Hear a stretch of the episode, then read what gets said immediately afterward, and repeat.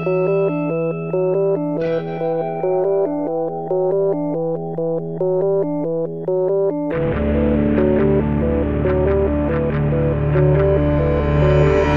e bentornati su Easy Apple, questa è la nostra puntata numero 253. Come ogni settimana, io sono Luca Zorzi. E io Federico Travaini. E questo è il Network Easy Podcast perché non lo ricordiamo spesso, ma è il caso di farlo. Ci sono anche tanti altri show che potreste gustare sulle nostre frequenze virtuali, per cui eh, qualora non lo abbiate già fatto, magari date un'occhiata nel vostro player di fiducia, magari in Overcast che si è recentemente aggiornato. Eh, hai visto Fede? Sì, ho visto che ha introdotto il Dark Team. Sì, e a pagamento. Sì, io Credo. ero patron, per patron, cui sì. l'ho, l'ho, ricevuto. E mm. l'altra cosa molto carina è la possibilità di eh, caricare un, um, un, file MP3 o più di un file MP3 fino a una dimensione massima complessiva di 2 giga, sempre solo sì. per chi supporta Overcast, per avere una sorta di half-duffer fatto in casa e per mettere insomma dei file che magari non sono pubblicamente disponibili su internet nella nostra coda di riproduzione. Mi immagino ad esempio che un audiolibro potrebbe essere perfetto per questo utilizzo e era una cosa che io mi ero fatto in casa tempo addietro, avevo l'MP3 di un audiolibro, l'avevo caricato sul mio server e l'avevo half-duffato per poterlo ascoltare con Overcast. Con questa funzione qui è molto più comodo, eh, salvo insomma insomma la piccola scomodità di dover caricare un MP3 intero che insomma può essere anche piuttosto corposo sui server di Overcast. Però complessivamente insomma una funzione molto utile e che penso che mi capiterà di utilizzare in futuro.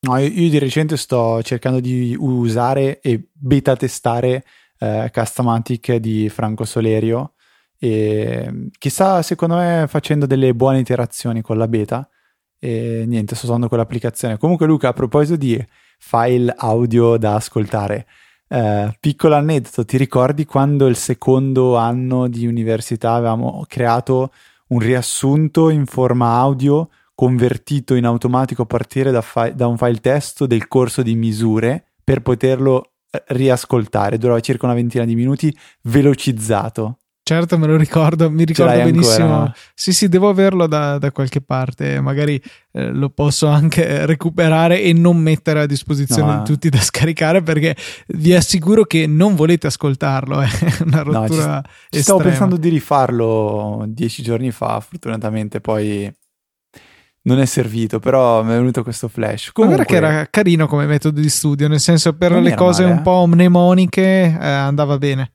Ma guarda, eh, tra, tra, tutte queste cose fatte, secondo me questa era proprio una cosa interessante. Poi sfortunatamente non si può applicare a tutto, però non male.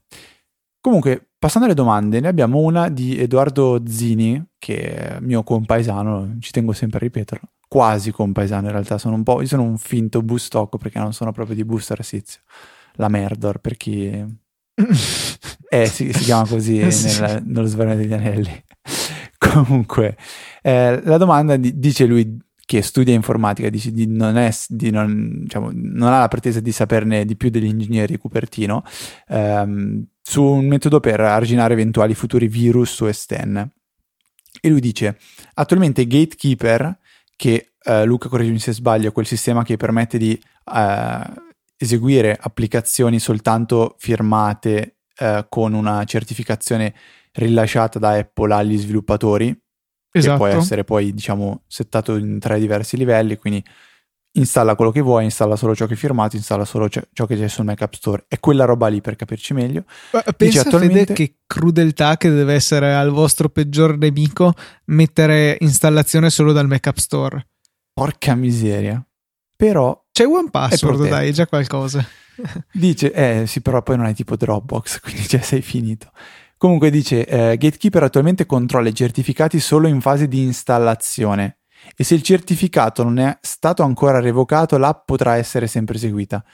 Dice lui, non si potrebbe tenere una lista di tutti i certificati usati negli ultimi 30 giorni per installare le app e se uno di questi diventa, ah, diventa uno di quelli blacklistato, che bella parola, eh, diciamo eh, Gatekeeper se ne accorge quindi e va a bloccare l'applicazione, cioè tradotto.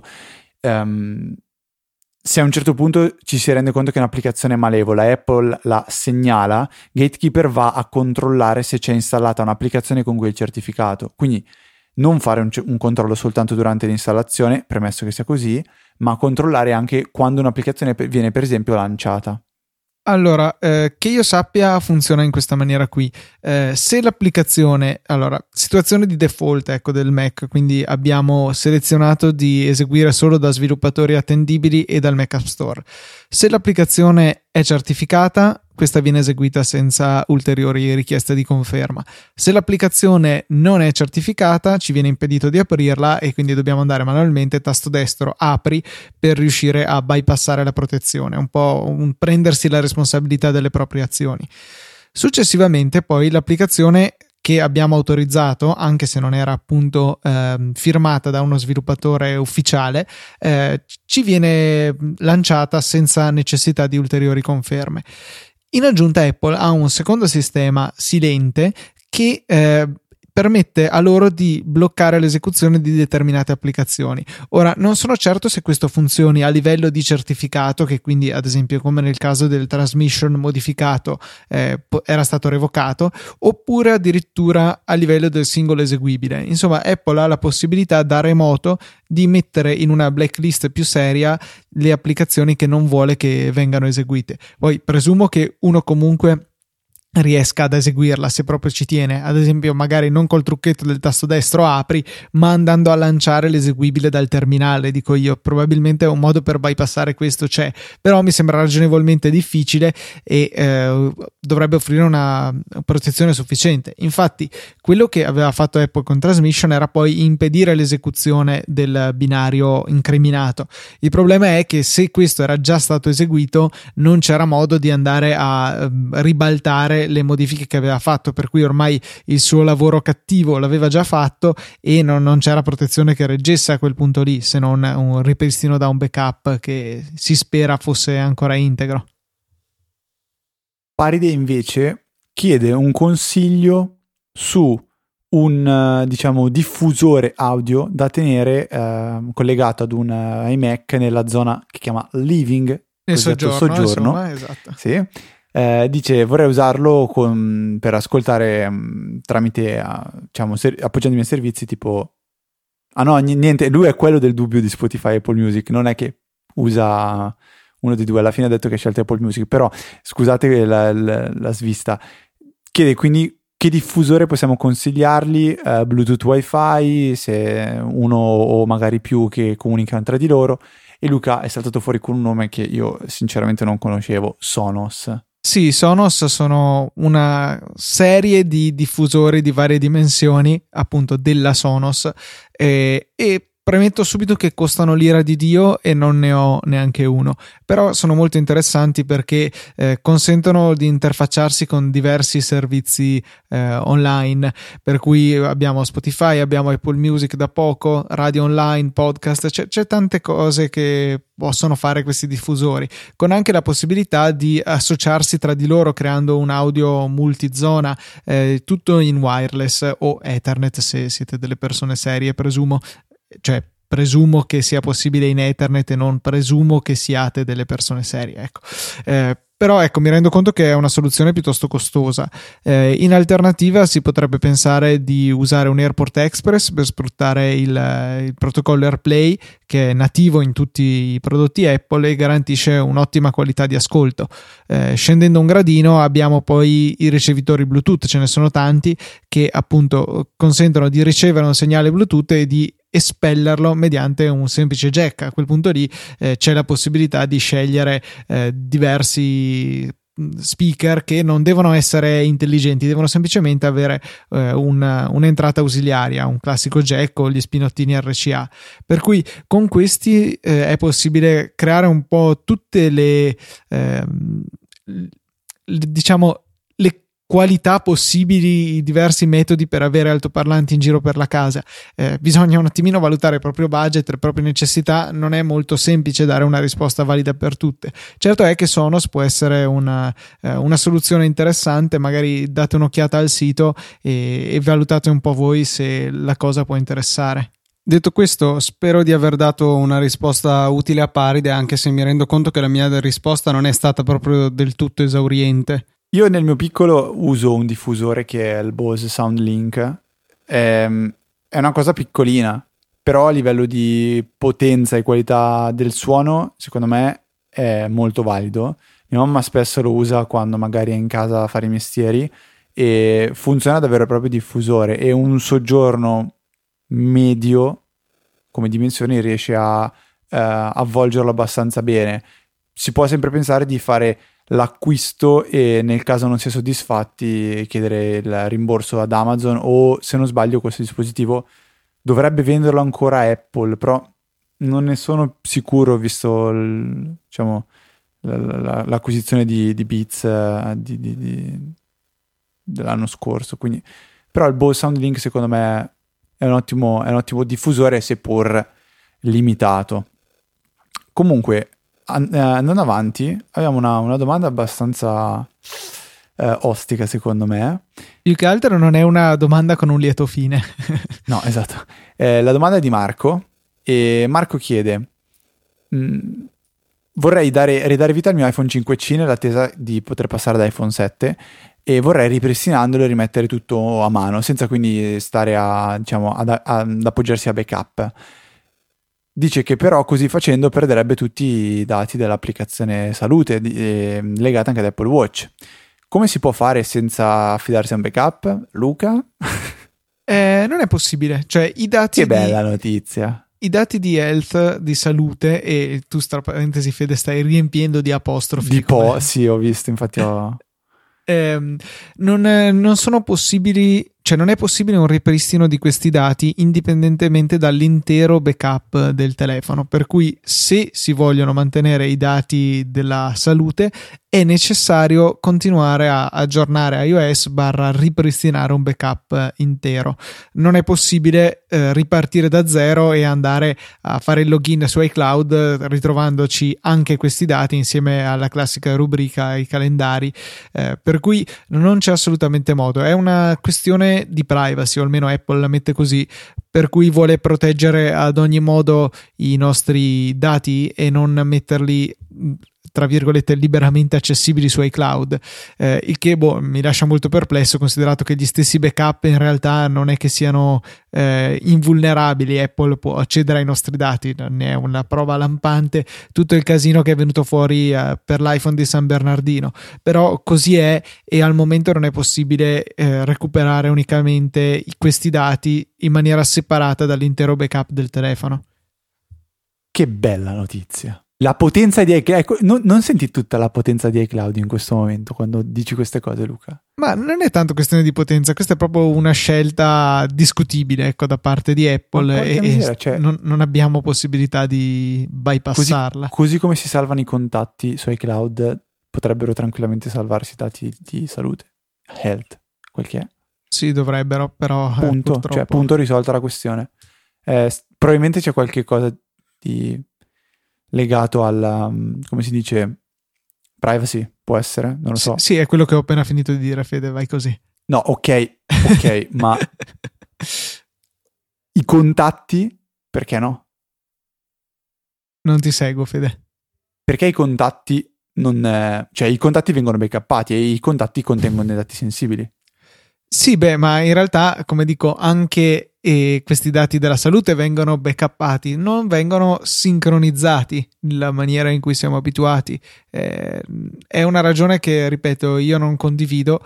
Eh, basterebbe magari proteggerli con una password aggiuntiva, non lo so, qualunque altra cosa, ma non lasciarli solamente mm. legati al backup dell'intero dispositivo. Ma allora o... vado più a fondo, cioè visto che abbiamo Touch ID, per esempio, ok, questo è il caso di un iPhone 5C che non ce l'ha, però cri- criptare un backup con un Touch ID?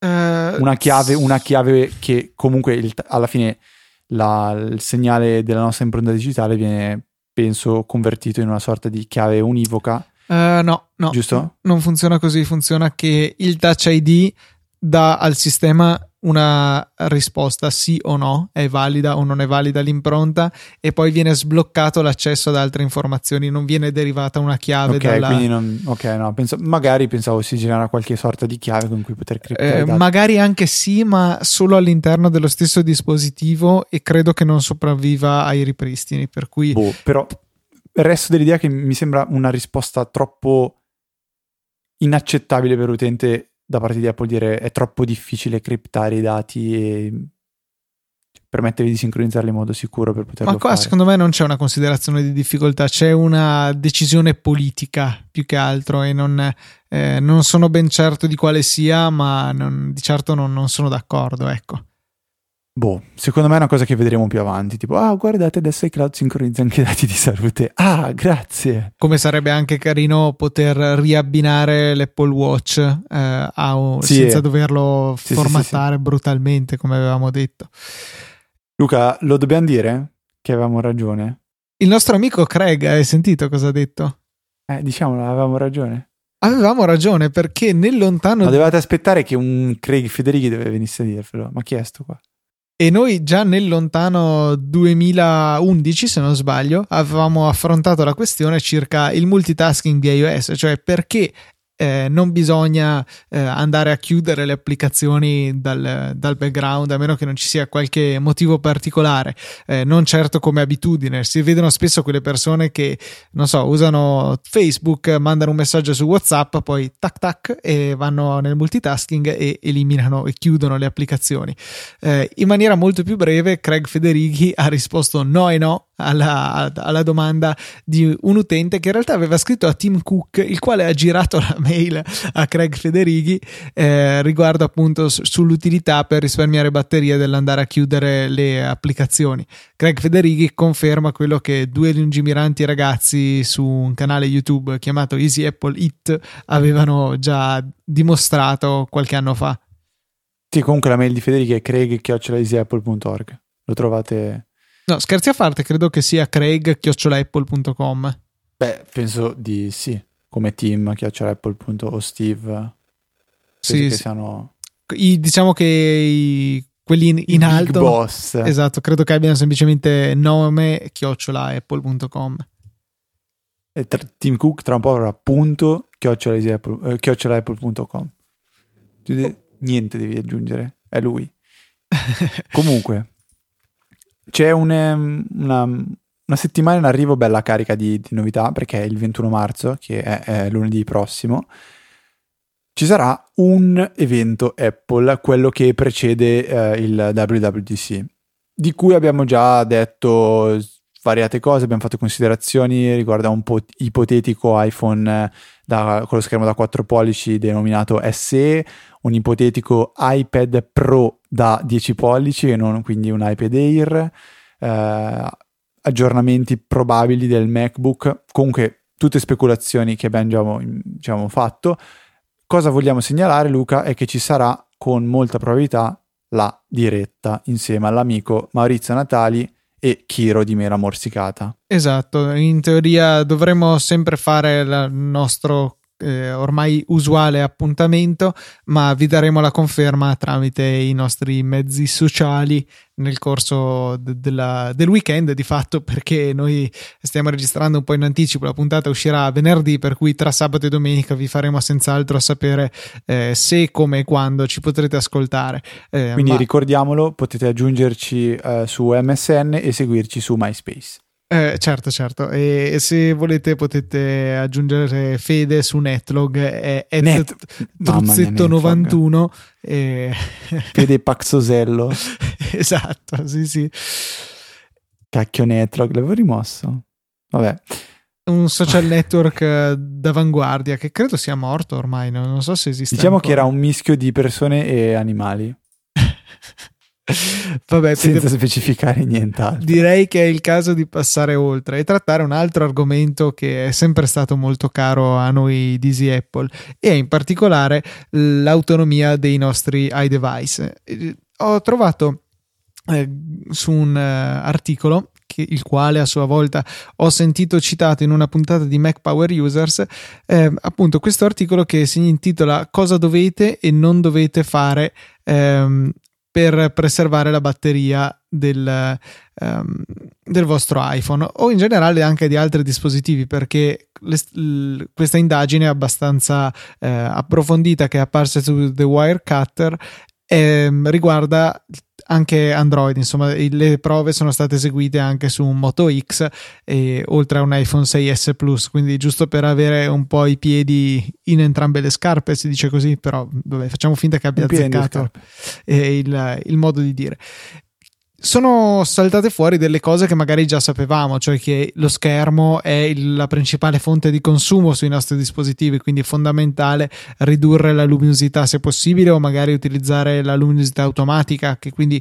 ci consente di dire ma io lo voglio più o meno luminoso così in questa condizione di luce in cui ti sto impostando, dopo arrangiati e regolati per tenermi più o meno allo stesso livello anche in caso di luce elevata oppure di stanza buia.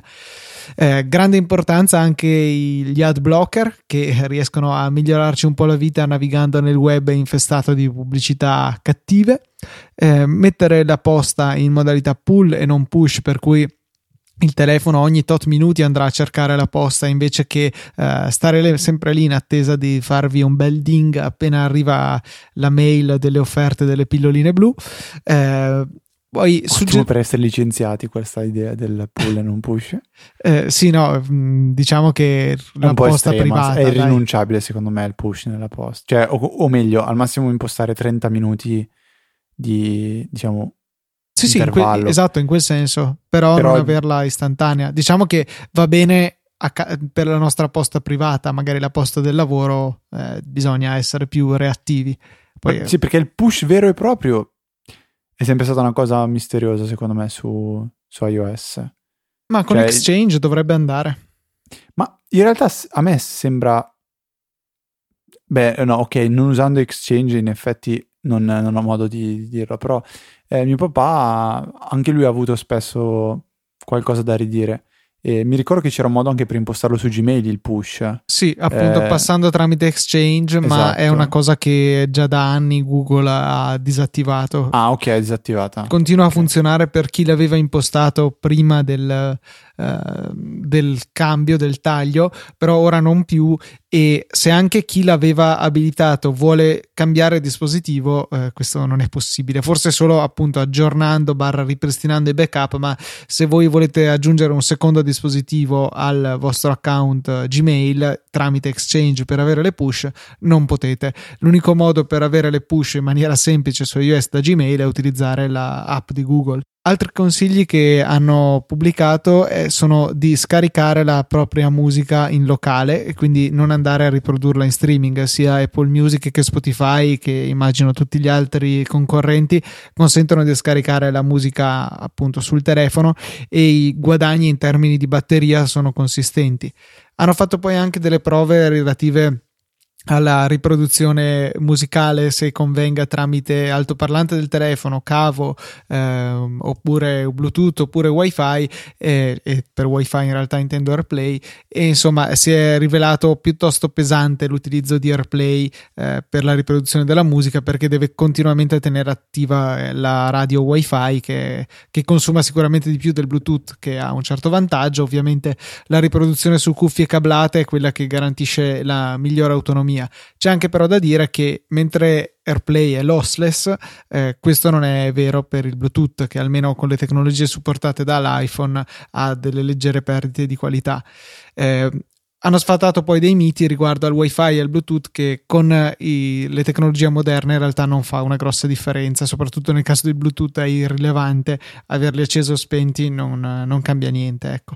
però ho fatto solamente un riassunto così veloce di questo articolo che troverete nelle note della puntata ma vi consiglio di metterlo in pocket in Instapaper appena avete tempo dategli una letta perché è molto interessante dategli una letta io invece ho un consiglio molto più interessante di quello di Luca, che vabbè, ormai sappiamo come è fatto, e è un consiglio che vi permetterà di iniziare la vera rivoluzione, e cioè quella di passare da WhatsApp a Telegram. Spesso, spesso capita di avere amici eh, che hanno Telegram e hanno anche WhatsApp però a volte si parla su Telegram, a volte si parla su WhatsApp, poi ci si ritrova a parlare su WhatsApp, eh, non si sa il perché, si lascia stare Telegram, oppure voi gli scrivete su Telegram e loro vi rispondono su Telegram. Ma se sono loro a scrivervi di, di loro iniziativa, vi scrivono su WhatsApp. Una soluzione semplicissima: bloccateli su WhatsApp.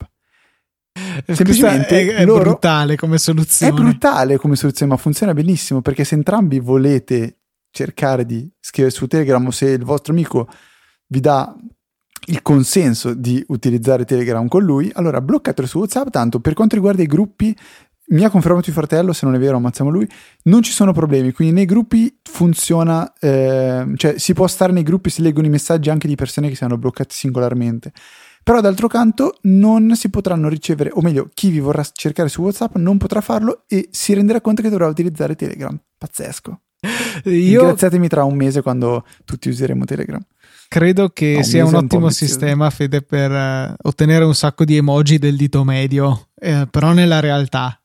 Per cui eh, non so quanto. cioè, è interessante come concetto e mi piacerebbe poterlo attuare, ma sono un po' scettico sulla sua attuabilità guarda, sociale.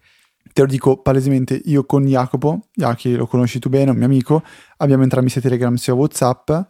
Eh, quello che ho fatto è che noi ho fatto proprio questo con lui perché ci ritrovavamo spesso a scriverci su WhatsApp e non su Telegram. Allora, boom, troncato diretto.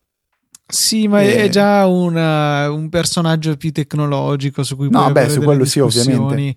Però, cioè, mi sto, rende- mi sto, rendendo conto che si sta diffondendo sempre di più Telegram comunque. Eh. Sì, sì, sì, quello anche secondo me. È, è questione di tempo, però a volte si ha ragione, bisogna forzare un po' la mano, soprattutto con quelle persone che avendo un iPhone e quindi avendo a disposizione WhatsApp, eh, iMessage e Telegram decidono di scrivermi su WhatsApp, allora lì veramente mi sale il crimine. Mandano un sms in 141 caratteri. Ma guarda, l'sms mi andrebbe bene perché tanto mi arriva sul Mac, mi arriva sull'iPad, eh, arriva ovunque. E il problema è WhatsApp, che non, non tirate fuori WhatsApp web, non è una soluzione. Mm. Tra l'altro mi è successa una cosa abbastanza particolare, cioè io ho conosciuto tramite internet un, un, ragazzo con cui ho iniziato a parlare un po', sono ormai settimane e settimane che chiacchieriamo giocando insieme e mm, lui è olandese, io non l'ho mai eh, saputo il suo vero nome e cognome, però ci scriviamo su Whatsapp. È successo che dopo un po' che scri- abbiamo iniziato a scriverci su Whatsapp, Facebook mi ha consigliato di aggiungerlo agli amici senza che avessimo un minimo legame di, di, amicizia, perché pensa lui è olandese. Non avevate certo sono... amici in comune. Non avevamo sicuramente amici in comune. Boom, è comparso. Io d'un tratto ho scoperto, l'ho riconosciuto perché aveva la stessa faccia, lo stesso avatar, diciamo, su Facebook e su WhatsApp e boom, ho riconosciuto esattamente la persona, io di lui so dove abita con Facebook, eh, nome, cognome esatti, foto. Cioè una cosa che mi ha abbastanza detto wow. Era inevitabile, insomma, quando Facebook ha comprato WhatsApp era chiarissimo che pian pianino queste piccole modifiche alla policy sulla privacy sarebbero arrivate. Eh, so che su Android è anche comparsa un, eh, un pulsantino per abilitare o disattivare qualcosa. Potrebbe essere proprio questo. Non, non, lo so, però io ci sono veramente un po' rimasto. Cioè, poi non, non, è che non è successo niente di che. Però in altri casi potrebbe essere molto spiacevole, secondo me. Cioè, tipo, non immaginatevi la situazione in cui voi avete rapito qualcuno e state cercando no. di negoziare il riscatto su WhatsApp e poi viene fuori di aggiungerti agli amici su Facebook, sarebbe veramente scomodo, insomma. Ah, vabbè, ok, così Passando a cose Muscred. più serie, eh, Muscred, o meglio Masquerade, Masquerade, è l'applicazione che poi si, in realtà si è comprata a Facebook, ma che dovete assolutamente scaricare perché è spassosissima. È un'applicazione che ha un riconoscimento facciale incredibile. Usate la fotocamera del vostro iPhone e vi permette di fare di quelle cose pazzesche, tipo, non so, mettervi il casco di Iron Man chinate la testa e il casco si chiude, si illuminano gli occhi e cose di questo genere. Oppure potete trasformarvi in DiCaprio che e la somiglianza è incredibile. Poi voi muovete la bocca e parlate come sto facendo io adesso, inquadrandomi, e vedrete DiCaprio che parla appiccicato alla vostra faccia con eh, la, un movimento perfetto anche delle labbra con gli Oscar di fianco. Oppure potreste mettervi una specie di copricapo tipo giovani marmotte e se scuotete la testa le orecchie si muovono. Stessa cosa quando vi mettete le orecchiette da coniglio. Eh, potete fare veramente tante cose, tra cui diventare una scimmia, cosa che ho appena fatto in questo momento, oppure eh, fare il classico face swap, che però è in diretta, con, uh, una, con una persona che sia insomma di fianco a voi, potete scambiarvi le facce. Fa morire dal ridere. Questa applicazione è veramente divertente. Scaricatela al più presto perché è gratuita e vabbè, probabilmente rimarrà gratuita anche quando Facebook ci avrà fatto quello che vuole farci. Però non fatevi sfuggire questa occasione di usarla fin da subito. Ora bando alle ciance che è arrivato un argomento che mamma mia allora andate dal vostro capo, licenziatevi, fatevi dare il TFR, sedetevi davanti al computer, aprite Steam, scaricate Factorio. Non parliamo da tantissimo tempo di videogiochi o di giochi in generale su Easy Apple, ma questa volta... Eh, Fede, io vado, poi chiudi te e spegni la no. luce quando te ne vai. Luca, resta perché sto per cambiare anche la tua vita. Factorio è un gioco mostruoso. Cioè, allora, è multipiattaforma, lo trovate sia per Windows sia per Mac. Parto con le premesse. È un gioco manageriale. È una sorta di incrocio tra Age of Empire, quindi giochi di ruolo, non è proprio gioco di ruolo però, e Minecraft. Ma perché si chiama Factorio? Perché quello che dovete fare è cercare di realizzare la vostra fabbrica. Le basi sono le classiche di Minecraft o di Age of Empire o giochi simili, quindi ci sono le risorse che dovete eh, ottenere per poi costruire degli, degli edifici o dei macchinari che vi aiutano a crescere più velocemente, ric- facendo ricerche scoprirete nuove tecnologie, quindi nuovi edifici, nuove strutture, finché dice lo scopo del gioco è quello di costruire un, un, diciamo, un razzo che potrà raggiungere eh, potrà uscire dall'orbita. Ok?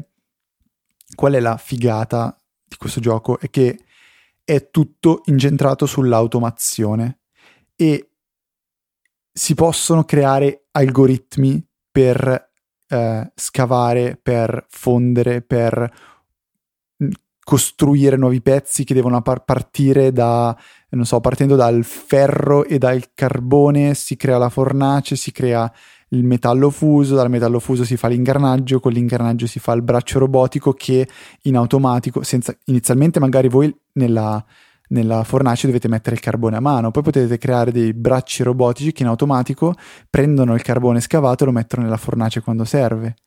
È un gioco, secondo me, che oltre a essere divertente, proprio dà spazio tantissimo, un po' come Minecraft, a, all'immaginazione e alla fantasia. Si possono creare automatismi infiniti. Eh, chi vuole andare oltre eh, può scaricare diverse mod che, che aggiungono funzionalità al gioco o lo modificano. Se non siete convinti, ve l'ho descritto male, non avete capito niente, vi lascio nelle note uh, una serie di tutorial. Vi lascio la prima puntata, diciamo, eh, io ne, lo sto seguendo perché sono puntate da 20 minuti. Consiglio, guardatelo su YouTube eh, da, da, dal computer, mettete velocità 2x, tant- così il video dura soltanto 10. Si capisce comunque tutto quello che viene detto, è un inglese molto semplice. E il gioco, idem, si capisce. Secondo me, se iniziate a vedere il primo video, non smettete più e acquistate il gioco. Se, per esempio, c'è Luca, tu che, cioè, che hai studiato con me ingegneria, questa è una cosa troppo stimolante per, anche per il fatto di essere amante della programmazione o simili.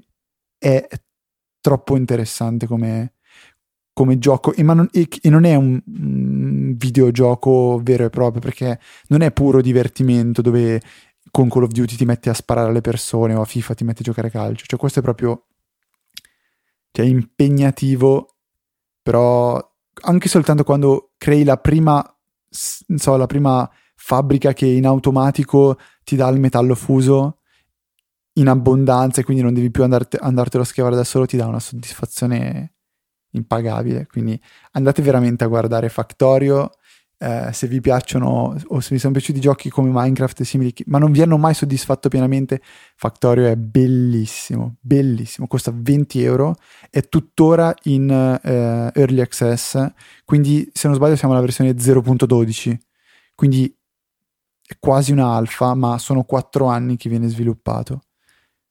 Factorio. Luca, anche te, mi raccomando, voglio che guardi almeno un video stasera mentre ceni. Uh, Sei addormentato, Luca? No, no, sono Fallo. abbastanza. No, mi sembrava anche vagamente interessante. Il fatto è che ho zero voglia di investire altro tempo anche nei giochi. Hai ragione, quella, quella è, è la pecca, che comunque è una cosa che richiede un po' di tempo, naturalmente. Cioè, perché purtroppo mi rendo conto che non ho abbastanza tempo per fare le cose che so già per certo che mi piacciono. Per cui rischiare di trovarne un'altra, che poi mi richiederà di starci dietro ancora di più, eh, insomma, non, non, mi va particolarmente. Quella è la tristezza della vita. Quella è la tristezza della vita. Eh, sì, ci si potrebbe effettivamente licenziare, prendere il TFR, ma insomma la cosa dura abbastanza poco, temo. Sì, sono d'accordo. Per cui niente, non c'è soluzione. Una soluzione invece, se avete un tipo di problema completamente diverso, cioè viaggiate in macchina e non avete mai trovato un supporto eh, per auto decente per il vostro telefono, vi ho, credo di stare per risolvervi il problema.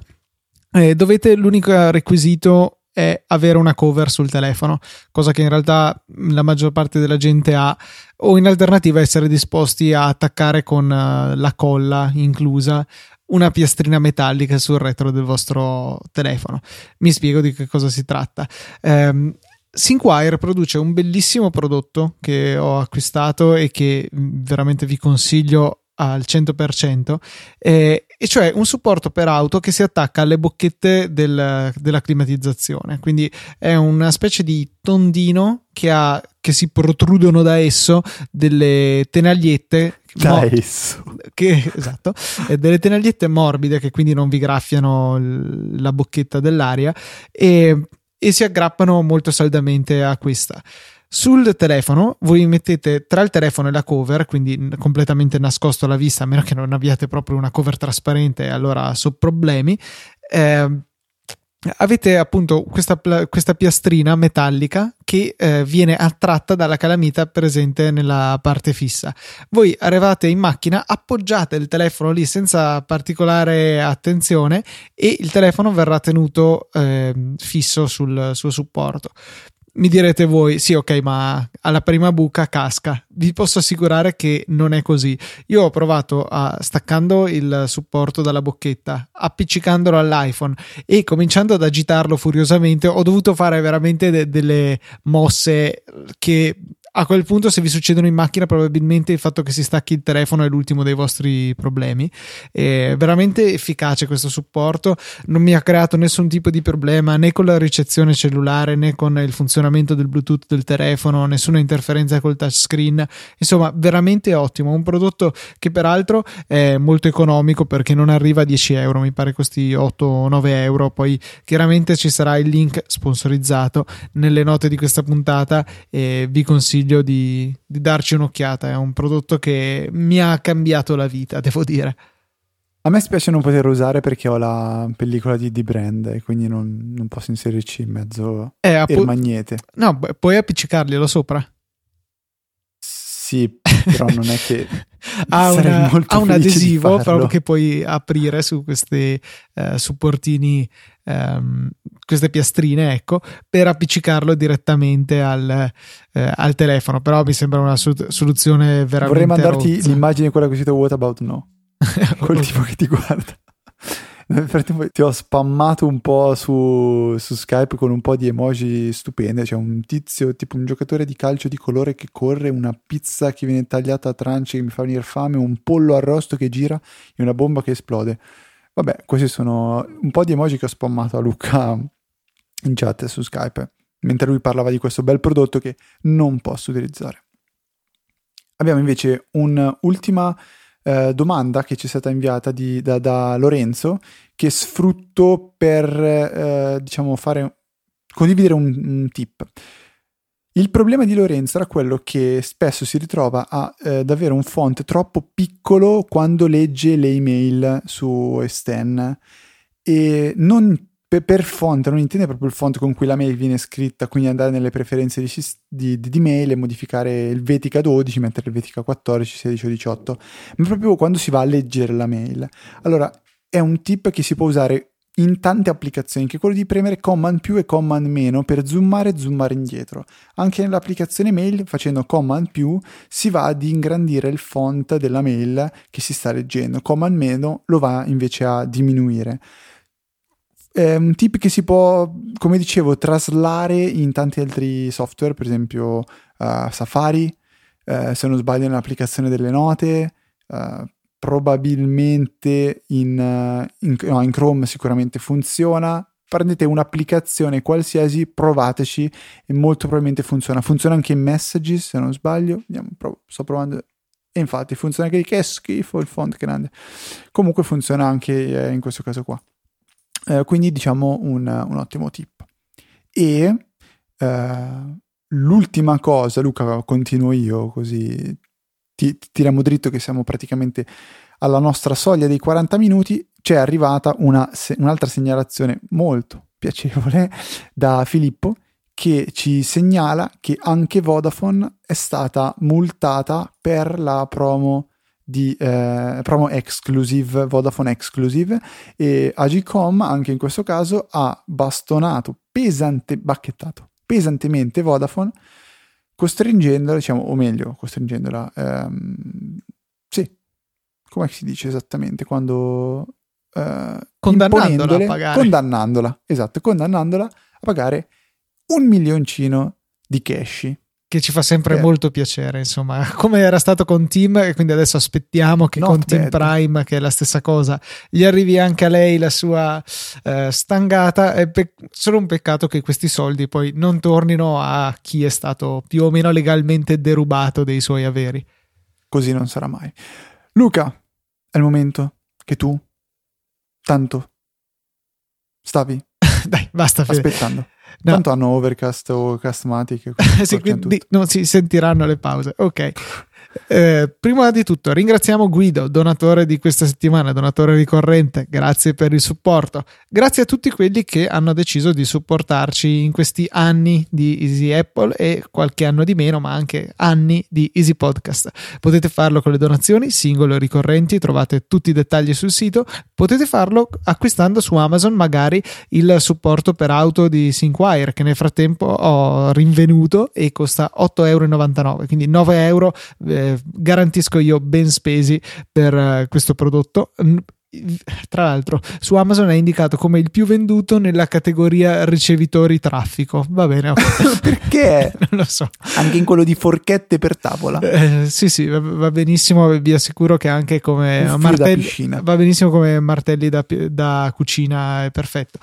Scherzi a parte, grazie per chi ha deciso di supportarci, grazie a chi deciderà di farlo. E ricordate che insomma Amazon e l'App Store sono forse i metodi più rapidi, semplici e indolori per comprarvi qualcosa di buono buono dandoci qualche cosa. Basta usare i link sponsorizzati che trovate sul sito, sezione supportaci o in tutte le note di tutte le puntate e ci aiutano veramente tanto. Grazie a tutti. Invece io devo ricordarvi che potete, come hanno fatto in questa puntata, tutti quelli che non sto a rielencare, mandarci delle segnalazioni, farci delle domande, de- segnalarci un'applicazione interessante, eccetera, eccetera sempre all'indirizzo info-easyapple.org. Potete invece seguirci su Twitter agli account che sono easy underscore apple e poi quelli personali mio di Luca, Luca TNT e F Trava, che tra un po' mi stuferò di ripetervi e non, non metteremo più in fondo. E c'è una pagina di Facebook in cui andiamo a pubblicare, come già ben sapete, i post di tutte le puntate del network quando vengono pubblicate e l'indirizzo per finire su questa pagina è facebook.com slash easypodcast oppure andate su Facebook e cercate Easy Podcast, lo troverete senz'altro. E anche per questa 253esima puntata è tutto. Un saluto da Federico. Un saluto da Luca. E io ho le costine in cucina che mi aspettano, quindi vi saluto e vi do l'appuntamento la settimana prossima. Scusate, Eh, eh, scusate, eh, scusa, eh, scusa, scusa, scusa, scusa, rifai taglia, cuci, aggiusta. Ci rivediamo la settimana prossima con una nuova puntata di Zio.